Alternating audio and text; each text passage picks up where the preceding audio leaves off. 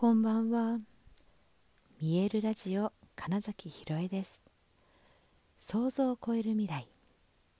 自然はいつも大きな愛で包み込み真実を伝えてくれる。ネイチャーメッセンジャーをしております。はい改めましてこんばんは。2022年12月12日見えるラジオ始まりました。今日もちょっと札幌最後の夜なので外に出て雪を眺めながら話しています。今ちょっとね風があって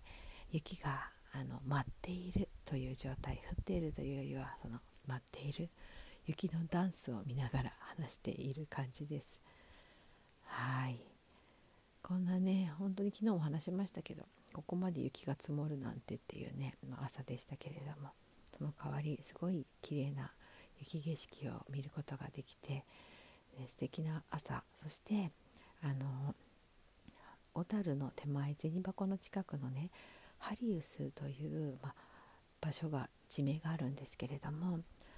実はそこに行ったんです、まあ、その前に、えー、ギザのメンバーで北海道神宮にお礼のご挨拶に行きまして本当にあなんかね頑張ったねじゃないですけど そういう、うん、あの声がいただけてあよかったな本当嬉しいなって思ってでそれからそのねあの車で移動して、えー、なぜそこの場所に行ったかと言いますと10月に長野の飯綱高原というところで行われた森の腰掛けフェスというね野外フェスがあったんです。でその、えー、っとフェスティバルにうんと参加していたピアニストの野瀬さんという方がいるんです。野瀬栄信さんという、ね、方。ニューヨークで、え、活動しているのでいたんですけれども今ちょっとだけ、え、地元である北海道に帰ってきているっていう。でえっ、ー、と、まあ、そんな方の実は古民家を、え改修してあの自分の音楽スタジオ兼自宅にするということをやっているんだよっていう話をそのフェスで出会って水谷さんとお知り合いになってでよかったらスタジオに来ませんか？ってねお声かけいただいたんですね。それではいあのでは喜んで 伺わせていただきますって言ってでお邪魔してあの実はですねえー、水谷社ハイエースに乗っているゴング8台を全部組み立ててですね 野瀬さんのスタジオで、えー、ゴングセッションを実は今日も行ったんです。そして、え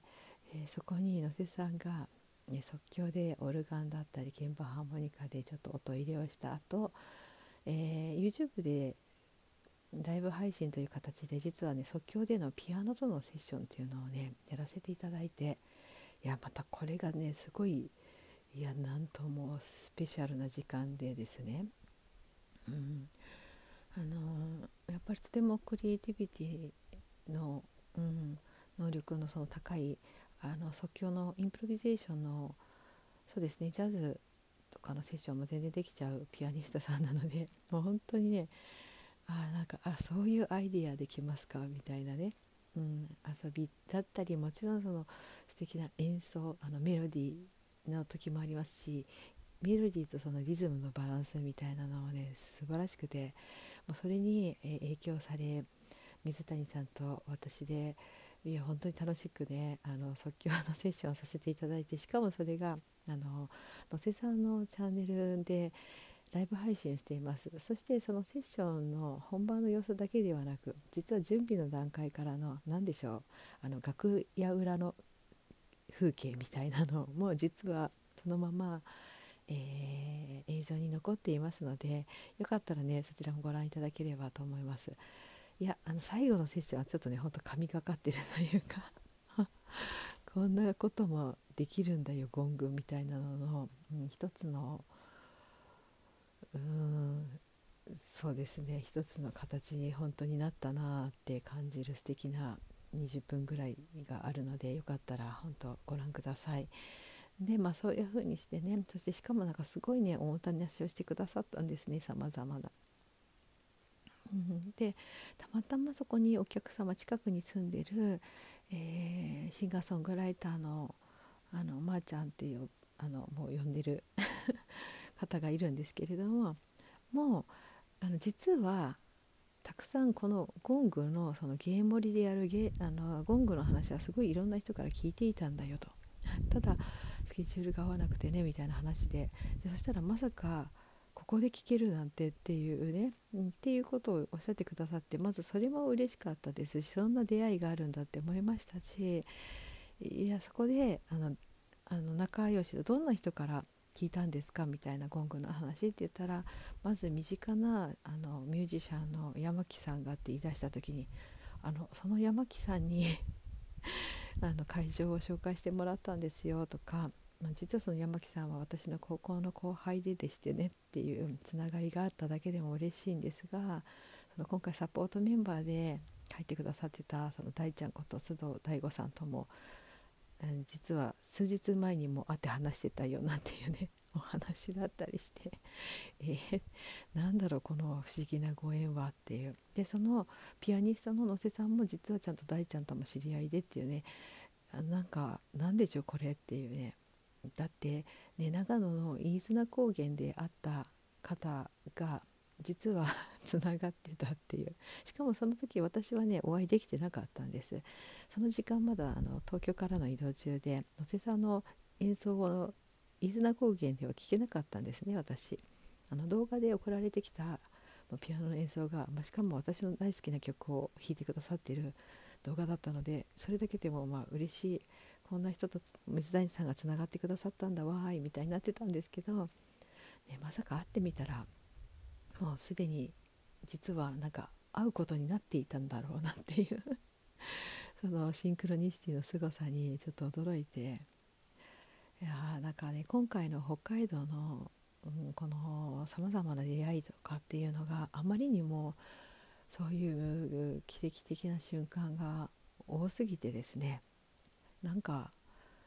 うーん一つの答え合わせというかまずここは必ず通らなくてはいけなかった場所なんだなっていうのがありましてしかもそれをね今年中2022年の間に体験することができたっていうのがいや本当にそのなんだろうな最終的な答え合わせみたいなのを今日は過ごしてきましてね。とってもとってもいやまあ貴重な昨日のこのね雪のプレゼントも本番が終わった後のなんかそのギフトだなって思ってましたけど今日さらにあその美しい景色の中の北海道神宮での時間とそのハリウスでのスタジオでの時間とっていうのがあまりにもまた新しいギフトいただいちゃったなって思って。で、まあ、その足で、えー、ハイエースを運転する水谷さんは小樽港へ行き、えー、フェリーに乗って、まあ、今移動中ですね。うん、明日は戸隠に戻るということでね。いやお気をつけてあの続きの運転していただきたいなと思っていますけれども、まあ、とにかくねまずご無事でお家に着いていただきたいなって思います。そして、まあ、私も明日の便で、えーと、飛行機ね便で東京に戻りますけれども。もう帰ったら今度はね、えー、今週中に実は、えー、金土にうんとゴングセッションで、えー、イベントに呼んでいただいているのでその演奏をし、